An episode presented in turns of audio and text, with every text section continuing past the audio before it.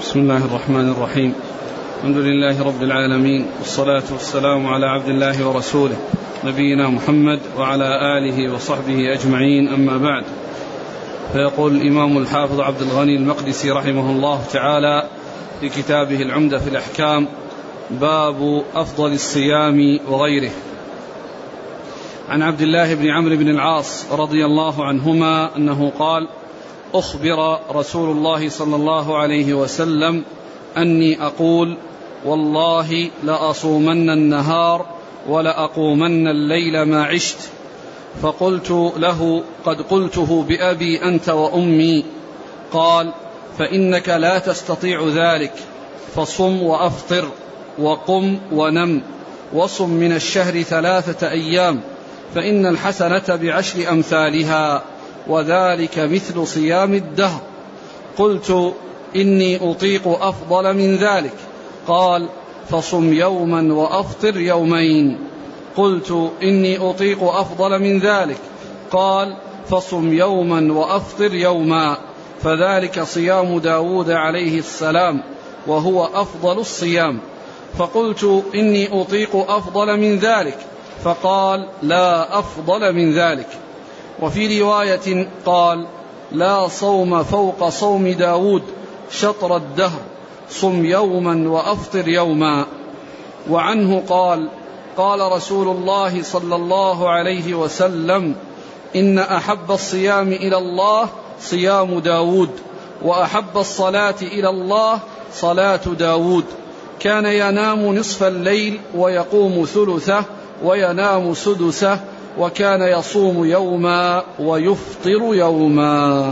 بسم الله الرحمن الرحيم. الحمد لله رب العالمين وصلى الله وسلم وبارك على عبده ورسوله نبينا محمد وعلى آله وأصحابه أجمعين. أما بعد فيقول الحافظ عبد الغني المقدسي رحمه الله باب أفضل أفضل الصيام وغيره. أفضل الصيام يعني أفضل صيام التطوع. وغيره أي آه، موضوعات أخرى أو أحاديث أخرى جاءت في هذا الباب ليست لها علاقة آه، بأفضل الصيام ولكنها تتعلق بالصيام. ولمن أجل ذلك أتى بكلمة وغيره لتشملها.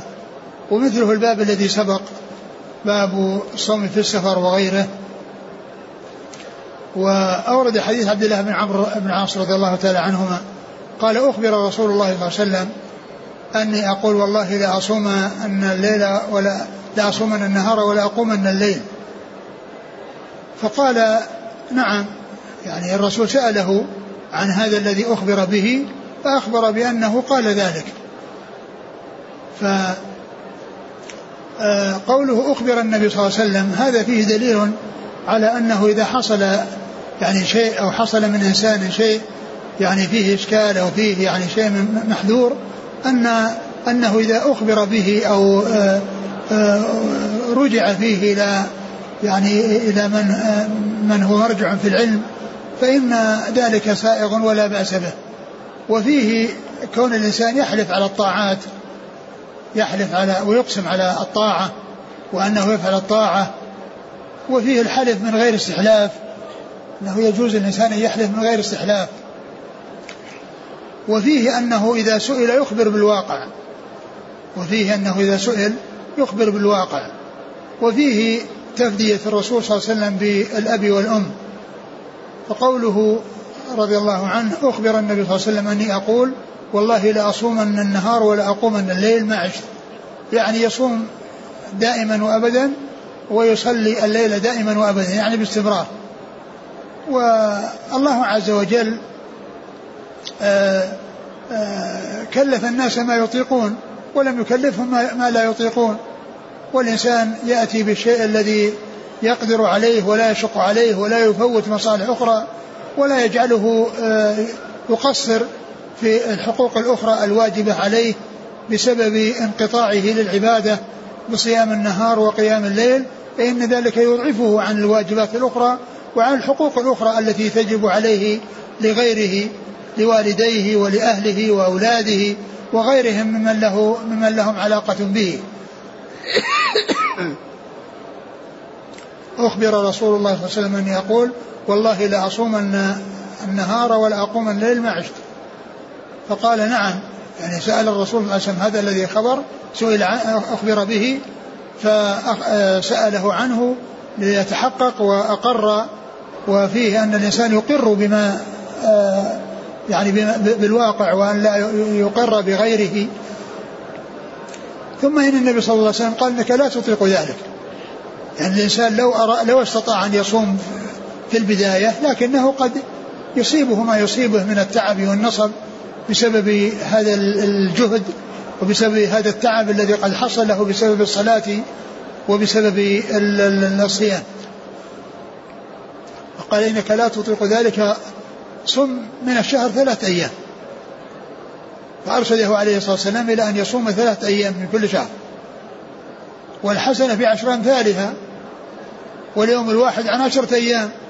فإذا صام ثلاثة أيام كأنه صام ثلاثين يوما. قال وذلك كصيام الدهر. لأن ثلاثة أيام من كل شهر الحسنة بعشر أمثالها اليوم عن عشرة أيام يكون ذلك كأنه صام الشهر كله. ويكون كأنه صام السنة كلها. ويكون كأنه صام السنة كلها فيكون صام الدهر وحصل الأجر والثواب من الله عز وجل بهذا العمل الذي آه، أرشده إليه الرسول صلى الله عليه وسلم. ثم قال إني أطيق أكثر من ذلك. قال صم يوما وأفطر يومين. يعني معناه يصوم عشرة أيام من الشهر ويفطر عشرين يوم. فقال إني أطيق أفضل من ذلك. قال صم يوما وأفطر يوما. وذلك صيام داود وهو أفضل الصيام. وذلك صيام داود عليه الصلاة والسلام وهو أفضل الصيام. وهذا يدل على أن داود عليه الصلاة والسلام هذا هذا هو الذي يعمله من الصيام وهذا هو الذي يعمله من الصلاة في الليل. وهو أفضل الصيام وأفضل الصلاة كما أخبر بذلك رسول الله صلى الله عليه وسلم. قال إني أطيق أفضل من ذلك. قال لا أفضل من ذلك. قال لا, أفضل من ذلك. فدل هذا على وقال إنه شاطر الدهر لأن صيام يوم وفطر يوم يعني معناه خمسة عشر يوم من شهر فيكون الشطر الذي هو النصف. يعني فيكون كأنه صام شطر الدهر ومن المعلوم أن الحسنة في عشر أمثالها فيحصل أجورا عظيمة وثوابا عظيما من الله سبحانه وتعالى. أعد الحديث. عن عبد الله بن عمرو بن العاص رضي الله عنهما أنه قال أخبر رسول الله صلى الله عليه وسلم أني أقول والله لأصومن النهار ولأقومن الليل ما عشت. فقلت له قد قلته بأبي أنت وأمي. يعني بأبي أنت وأمي يعني مفدي بأبي وأمي أو أفديك بأبي وأمي. ليس هذا قسم بأبيه وأمه وإنما هو تفدية بأبيه وأمه. يعني يفدي الرسول صلى الله عليه وسلم بأبيه وأمه. فهذا ليس من قبيل القسم وإنما هو من قبيل التفدية. أي أنت مفدي بأبي وأمي في ذاك أبي وأمي. هذا هو معناه. ليس قسما بالآباء والأمهات لأن القسم لا يكون إلا بالله عز وجل. كما ثبت عن النبي عليه الصلاة والسلام أنه قال لا تحلفوا بآبائكم ولا بأمهاتكم ولا ولا بالأنداد ولا تحلفوا إلا بالله ولا تحلفوا إلا وأنتم صادقون. فالقسم واليمين يجب أن تكون بالله لا تكون بغيره وأن يكون صادقا إذا حلف. لأن النبي عليه الصلاة والسلام قال لا تحلفوا إلا بالله ولا تحلفوا إلا وأنتم صادقون.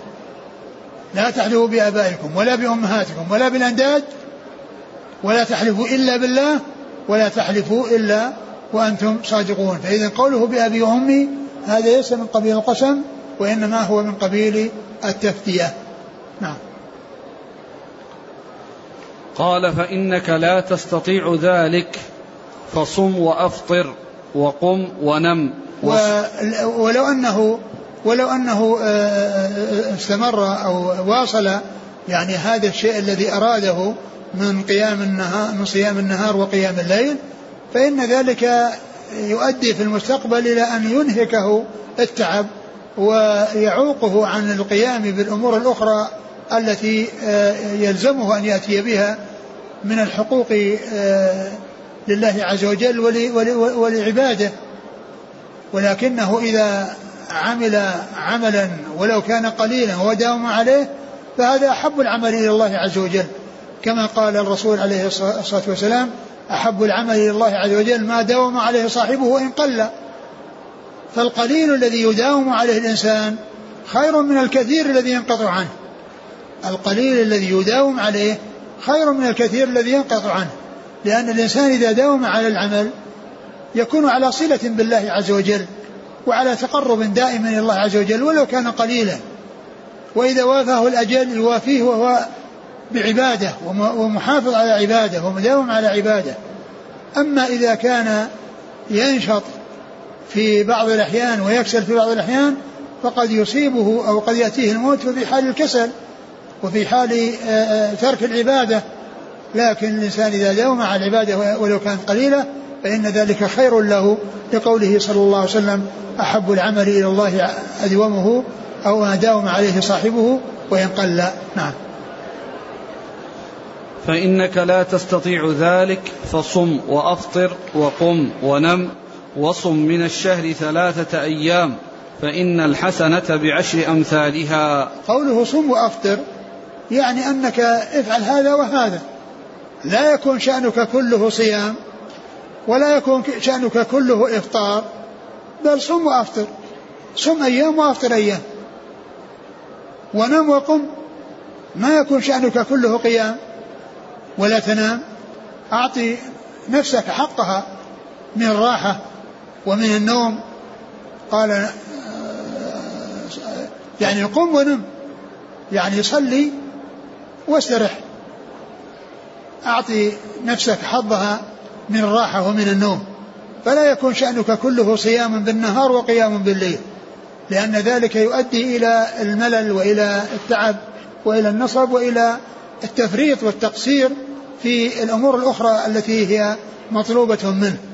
ثم إنه أرشده عليه الصلاة والسلام إلى أن يصوم ثلاثة أيام من كل شهر. أن يصوم ثلاثة أيام من كل شهر وبين له أن الحسنة بعشر أمثالها يعني اليوم عن عشرة أيام وذلك كصيام الدهر. يعني يكون كأنه صام السنة كلها. يحصل أجر صيام السنة كلها بكونه صام ثلاثة أيام من كل شهر. ثم إنه جاء حديث آخر. من صام رمضان وأتبعه ستا من شوال كان كصيام الدهر. فإذا صام رمضان وأتبعه ستا من شوال يحصل أجر الدهر أجر صيام الدهر. وإذا صام ثلاثة أيام من كل شهر أيضا يحصل أجر صيام الدهر فيكون كأنه صام الدهر مرتين. ويحصل أجر صيام الدهر مرتين كما جاء جاءت بذلك الحديث عن رسول الله عليه الصلاة والسلام. ففي هذا الحديث قال وذلك كصيام الدهر. يعني صيام ثلاثة أيام كصيام الدهر. وقال من صام رمضان وأتبعه ستة من شوال فكأنما صام الدهر. وأتبعه ستة من شوال فكأنما صام الدهر. قال صم ثلاثة أيام من كل شهر فإن الحسنة بعشر أمثالها وذلك كصيام الدهر. نعم. قلت إني أطيق أفضل من ذلك. قال فصم يوما وأفطر يومين. قال إن أطيق أكثر من ذلك يعني أكثر من ثلاثة أيام. قال صم يوما وأفطر يومين. يعني يصوم ثلث, ثلث الشهر ويفطر ثلث الشهر يعني يوم يصوم يوم ويفطر يومين. فبدل ما يصوم ثلاثة في الشهر يصوم عشرة في الشهر. يصوم عشرة من كل شهر. قال إني أطيق أفضل من ذلك. قال قلت إني أطيق أفضل من ذلك. قال فصم يوما وأفطر يوما فذلك صيام داود عليه السلام وهو أفضل الصيام. ثم قال له صم يوما وأفطر يوما. يعني معناه يصوم نصف الشهر ويفطر نصف الشهر يعني يوم يأتي بالعبادة ويعطي نفسه نفسه حظها من الراحة. وألا يشق عليها. وألا يكلفها ما يلحقها به مضرة. فيكون فيه تقصير وإخلال بالحقوق الأخرى التي تجب على الإنسان. قال صم يوما وأفطر يوما وذلك صيام داود وذلك وهو أفضل الصيام وهو أفضل الصيام. وهذا فيه فيه الدلالة على أن داود هذا هذا هو صيامه أنه يصوم يوما ويفطر يوما وأن ذلك شطر الدهر. نعم. فقلت إني أطيق أفضل من ذلك. فقال لا أفضل من ذلك. ثم قال قلت إني أطيق أفضل من ذلك يعني من, من إفطار يوم وصيام يوم. قال لا أفضل من ذلك. وهذا هو الذي يطابق الترجمة. قال قال باب أفضل الصيام. باب أفضل الصيام وغيره. أي أفضل الصيام أنه يعني يصوم يوما ويفطر يوما وهو صيام داود عليه الصلاة والسلام. نعم. وفي رواية قال لا صوم فوق صوم داود شطر الدهر صم يوما وأفطر يوما. ثم في هذه الرواية لا صوم فوق صوم داود يعني أفضل منه. صم يوما وأفطر يوما. وذلك شطر الدهر يعني نصف الدهر. لأن يوم صيام يوم ويفطر يوم يعني معناه يصوم نصف الدهر. نعم. وعنه قال قال رسول الله صلى الله عليه وسلم إن أحب الصيام إلى الله صيام داود وأحب الصلاة إلى الله صلاة داود. كان ينام نصف الليل ويقوم ثلثه وينام سدسه وكان يصوم يوما ويفطر يوما. ثم ذكر هذا الحديث الآخر أن النبي عليه الصلاة والسلام قال أحب الصيام إلى الله صيام داود وهذا يدلنا على أن الله تعالى متصف بهذه الصفة وهي المحبة وأن محبته تتفاوت وبعض بعض بعض الأعمال أحب إليهم بعض فإن قوله أحب الصيام إلى الله صيام داود يعني يدل على أن الأعمال الصالحة محبوبة لله عز وجل وأن الصيام محبوب لله عز وجل ولكن أحب الصيام صيام داود يعني صيام التطوع. أحب صيام التطوع إلى الله صيام داود وأن يصوم يوما ويفطر يوما.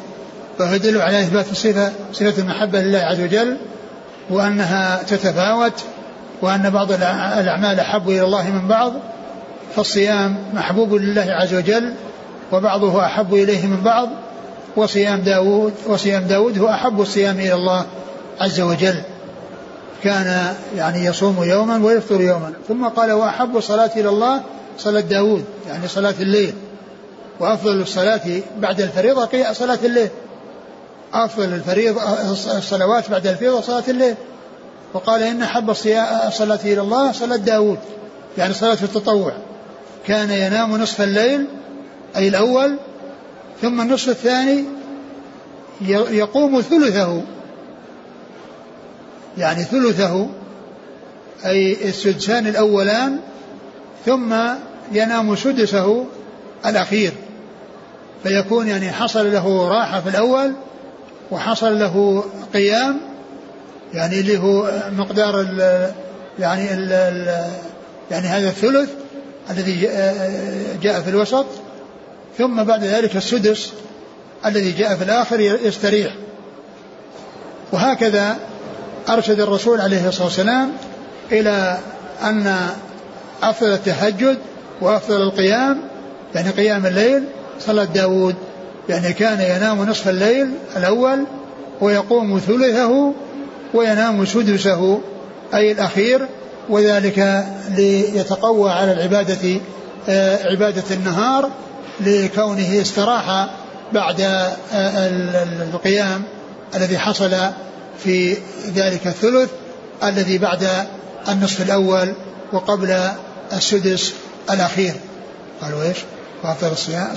وأحب الصلاة إلى الله صلاة داود. كان ينام نصف الليل ويقوم ثلثه وينام سدسه. نعم. وكان يصوم يوما ويفطر يوما. نعم يعني في الحديث جمع بين أفضل الصيام وأفضل الصلاة أي أفضل الصيام التطوع وصلاة التطوع وأن أفضل الصيام صيام داود صيام يوم ويفطر يوم وأفضل الصلاة صلاة, صلاة الليل على صلاة داود. كان ينام نصف الليل ويقوم ثلثه وينام سدسه. نعم.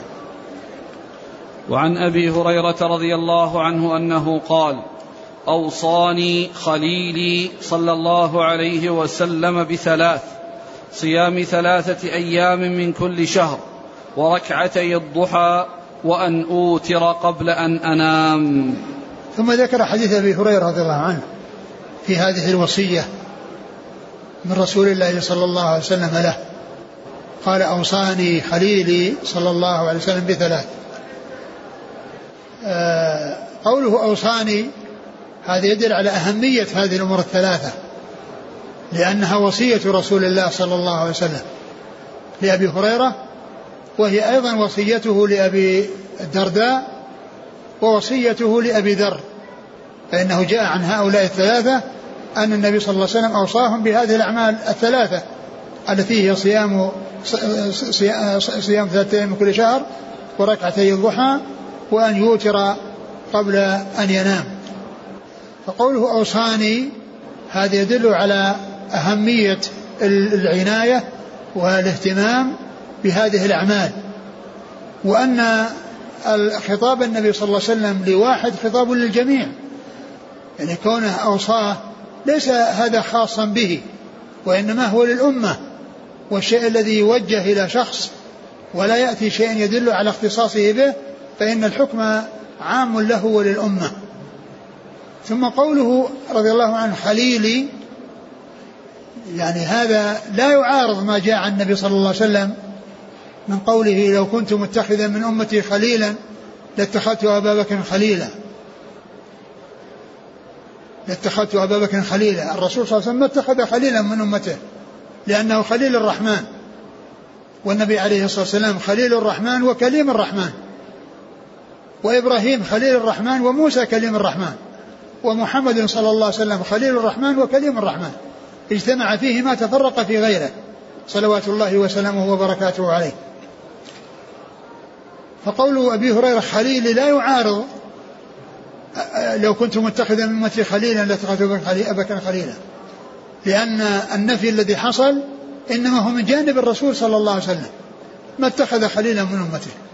ولو كان متخذا لكان ذلك المتخذ أبا بكر. فأخبر عن أمر لا يكون أن لو كان كيف يكون. أخبر عن أمر لا يكون وهو كون النبي صلى الله عليه وسلم متخذا خليلا. أن لو كان متخذا خليلا لكان المتخذ أبا بكر رضي الله تعالى عنه وأرضاه.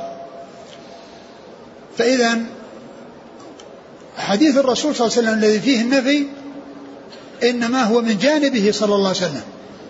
وأما قول أبي هريرة خليلي وهو من جانب أبي هريرة يعني أنه يعني يعتبر الرسول صلى الله عليه وسلم خليله يعني محبة الرسول عليه السلام تخللت قلبه رضي الله عنه فهو إخبار من جانبه وليس إخبارا من جانب الرسول عن جانب الرسول عليه السلام وأنه خليله وإنما أبو هريرة يخبر بأنه الرسول صلى الله عليه وسلم خليله وليس فيه أن النبي صلى الله عليه وسلم أخبر أو, أو, أو أثبت أبو هريرة أن النبي خليله, خليله وأن ذلك حاصل من جانب النبي صلى الله عليه وسلم وإنما هو إخبار من أبي هريرة من جانبه وأن محبة الرسول عليه الصلاة والسلام تخللت قلبه.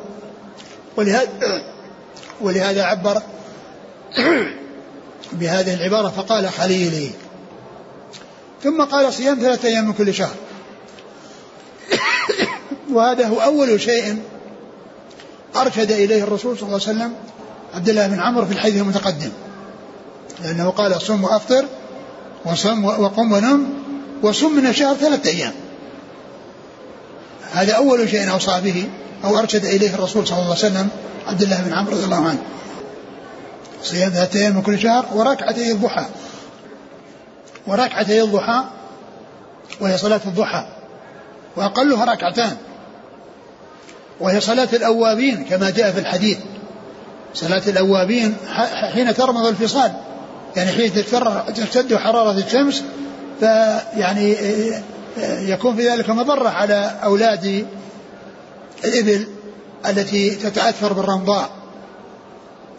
فالرسول عليه الصلاة والسلام قال وركعتي الضحى وهذا يدل على فضل هذه الركعتين. أو فضل صلاة الضحى وذلك أنها في وقت وذلك أنها في وقت يعني في مسافة طويلة بين صلاة الفجر وبين صلاة الظهر. فشرعت هذه النافلة يعني في ذلك الوقت. ثم قال وأن أوتر قبل أن أنام. وهذا فيه المبادرة إلى أداء هذه العبادة التي هي صلاة الليل والوتر قبل أن ينام لئلا ينام عنها ثم يستيقظ وقد فاتت. فإن في ذلك المبادرة. لكن من وثق من قيامه آخر الليل فالأولى له أن أن يؤخر الوتر إلى آخر الليل. ومن لم يثق بقيامه آخر الليل فإن الأولى له أن يوتر قبل أن ينام. لأن في ذلك المبادرة إلى فعل هذه العبادة وإلى فعل هذه الطاعة. وأن أوتر قبل أن أنام. وحديث أبي الدرداء قال رواه مسلم في صحيحه قال أوصاني حبيبي صلى الله عليه وسلم بثلاث صيام ثلاثة أيام من كل شهر وركعتي الضحى وأن أوتر قبل أن أرقد.